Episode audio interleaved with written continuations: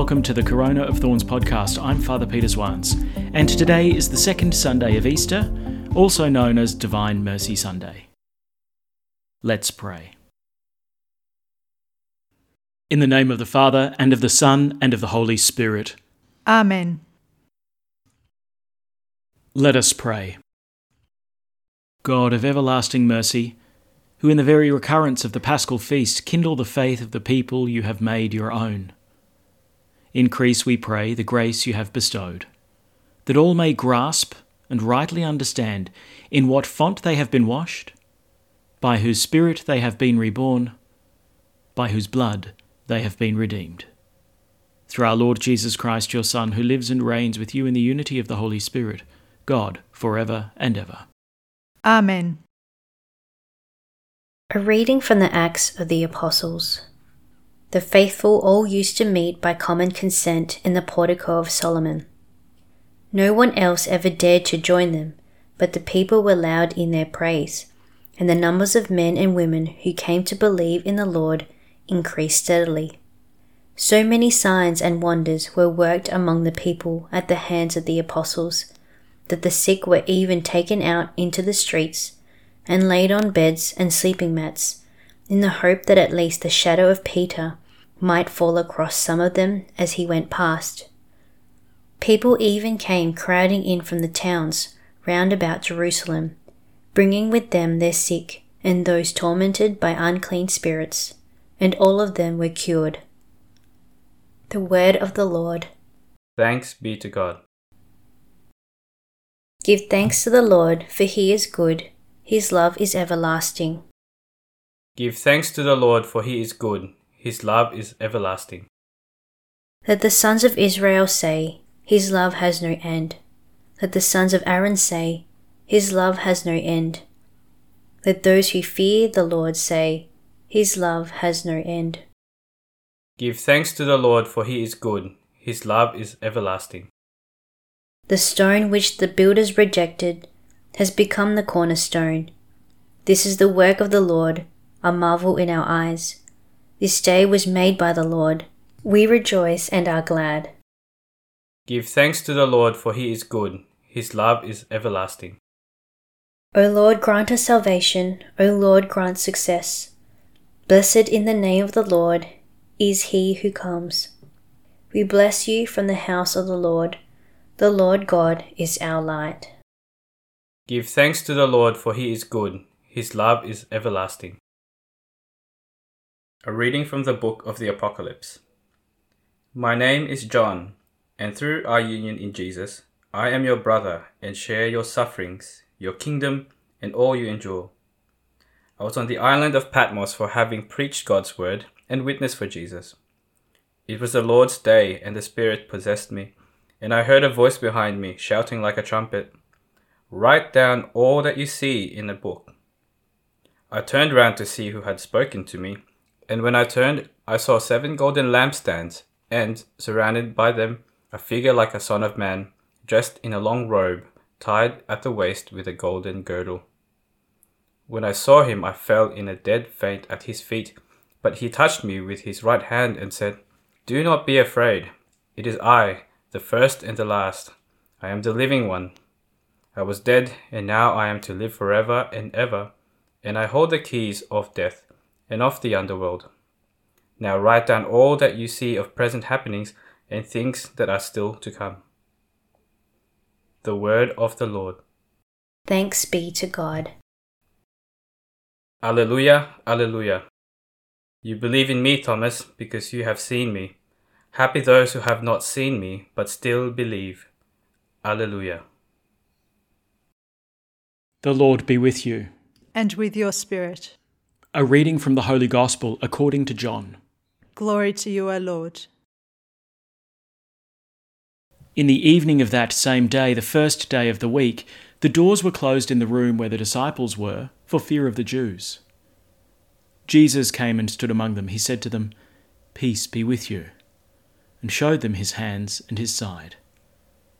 The disciples were filled with joy when they saw the Lord, and he said to them again, Peace be with you.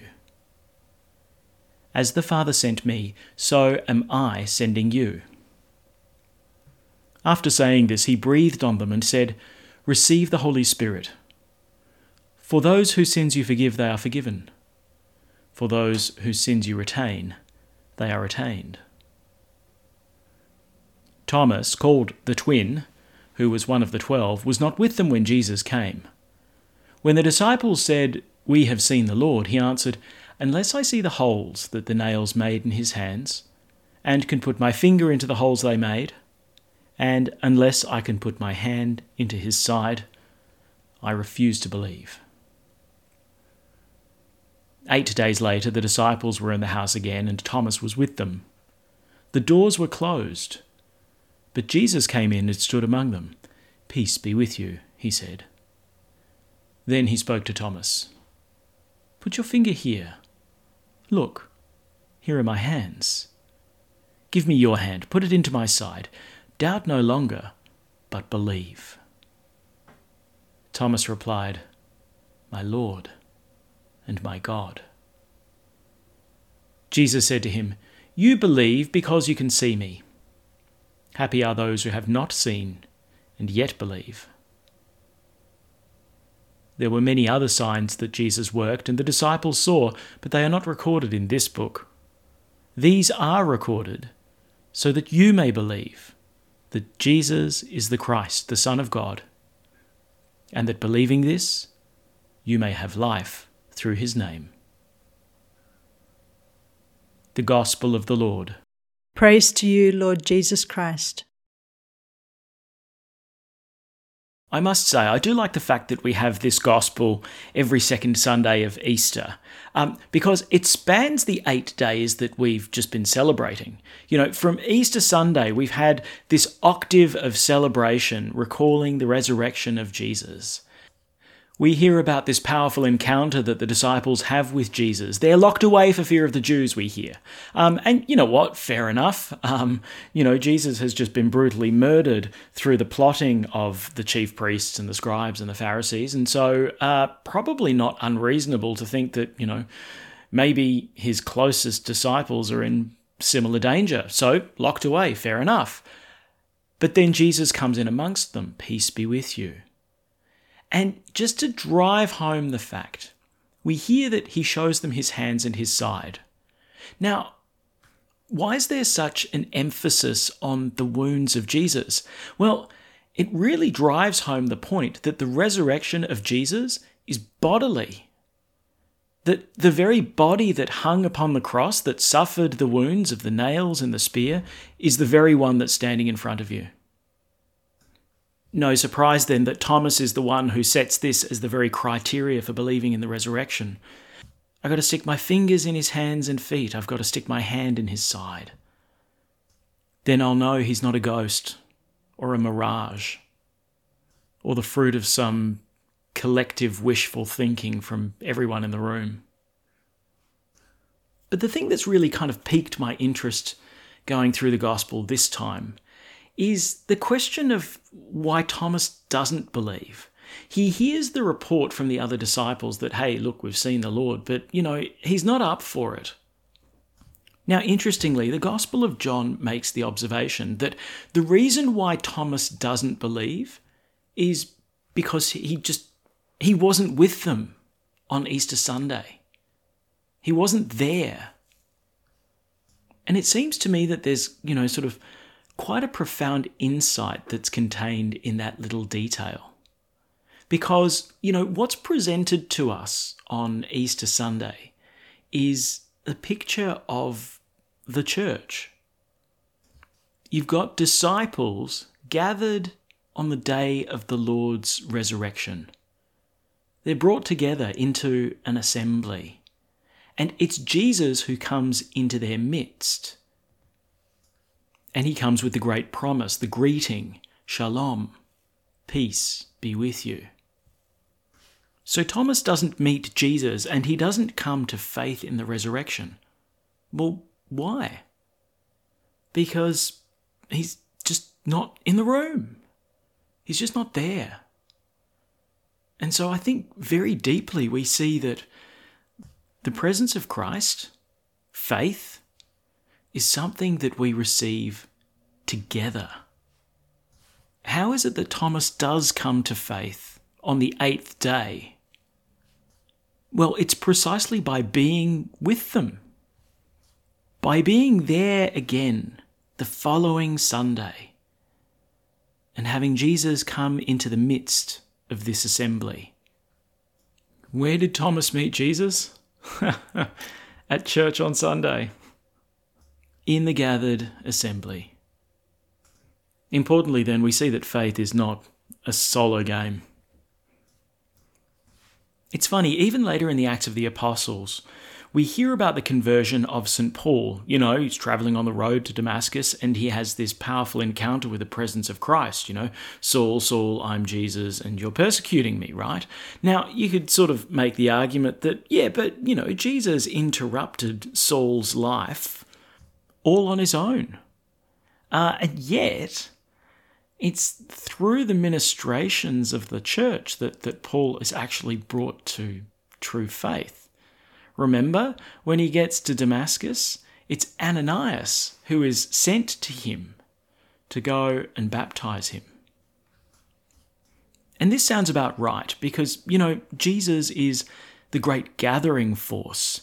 He's the one who's drawing us not just to himself and to God, but he's drawing us toward one another. And it's no wonder then that meeting him, we meet one another, and that he comes to us by means of the other. Where does Thomas meet Jesus? In the gathered assembly, on the day of the Lord's resurrection, on the Sunday. It seems to me to be a beautiful fulfillment of the promise that Jesus gave a little earlier that where two or three are gathered in my name, I am there with them.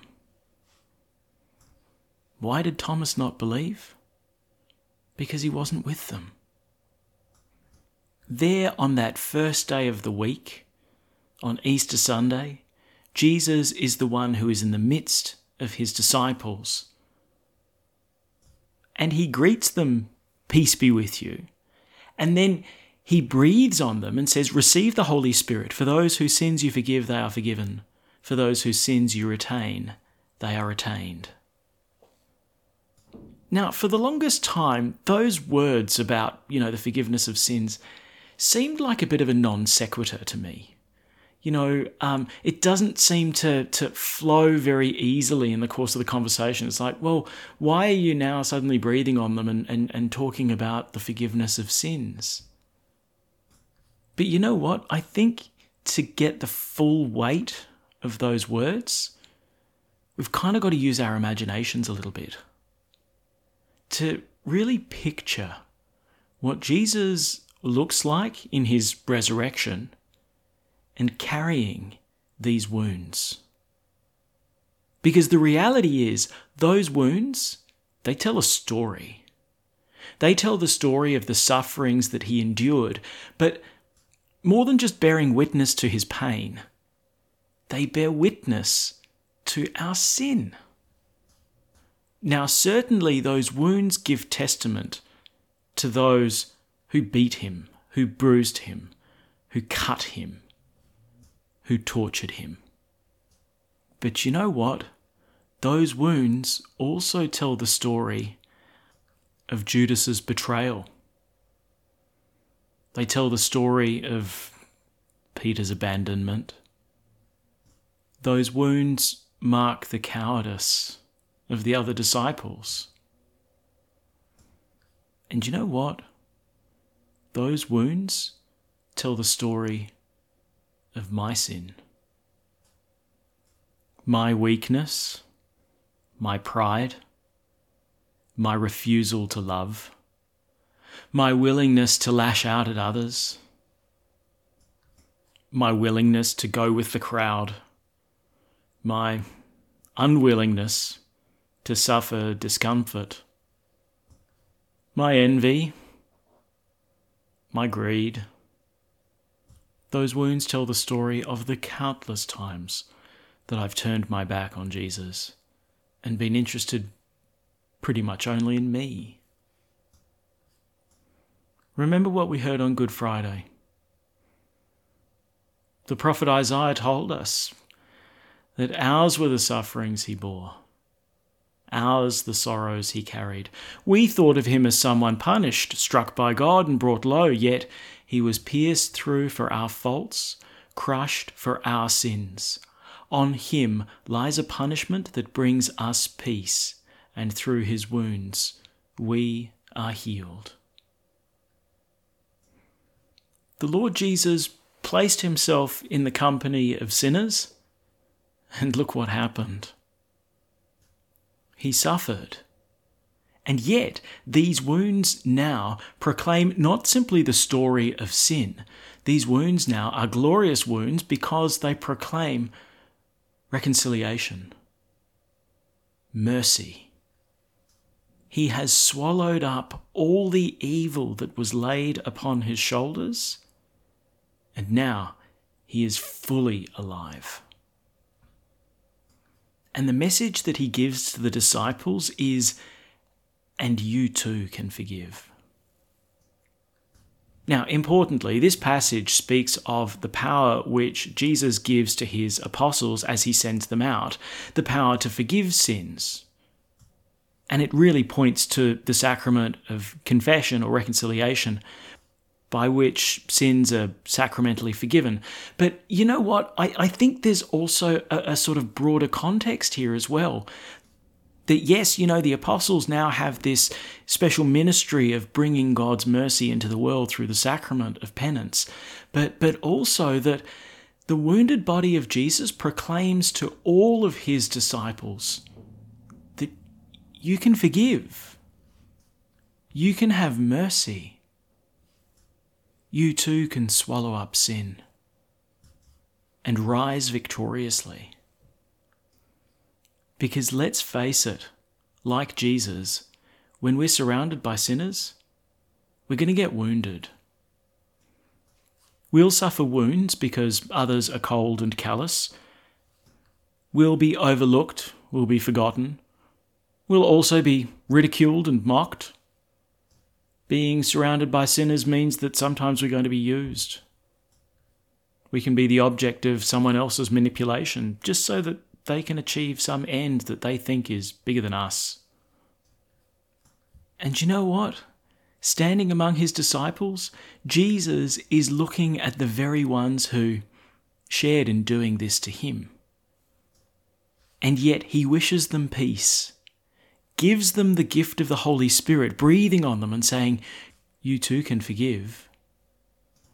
The image of Jesus' glorious wounds tells the story, firstly, of the gravity of sin, but secondly, the glory of mercy and the secret of peace. Peace be with you, says Jesus, and shows them his hands and his side. And he said to them again, Peace be with you. So we now are the disciples of Jesus gathered on the day of the Lord's resurrection, on the Sunday. And just like the other disciples, we recognize we're in the company of sinners. All of us. The wounded body of Jesus says so. And let's face it, when we look at our own bodies, we see that we've suffered the wounds of others too. But the Lord Jesus comes into our midst. He breathes on us and gives us the power to forgive. And in this way, our wounds can be transformed. Our wounds can become glorious, and our life can become new. We meet the risen Jesus in this assembly of fellow sinners. But the presence of the risen Jesus shows us that forgiveness is possible, mercy is possible, peace is possible. You know, there's a beautiful little linguistic coincidence in English uh, around the word sin. It comes from the German word Sünde. And that's also where we get the rather old fashioned word from, sunder, as in to tear apart, to rend asunder. And, you know, that properly describes the reality of what sin is. Sin is to tear apart. sin is to rend asunder. So, what is mercy? It's to gather together, to heal, to make whole, to bring peace. And so, you know, as the community of disciples gathered on the day of the Lord's resurrection, I suppose we could ask ourselves, you know, well, is our parish actually like that? Are we, as the disciples of Jesus, like that? Sin creates petty divisions. Mercy brings peace. The wounds that we carry, they're real and they hurt, but they can be transformed and they can become glorious. That's really when the gathered assembly becomes the place of Christ's presence, where Thomas can really see and touch the risen Lord.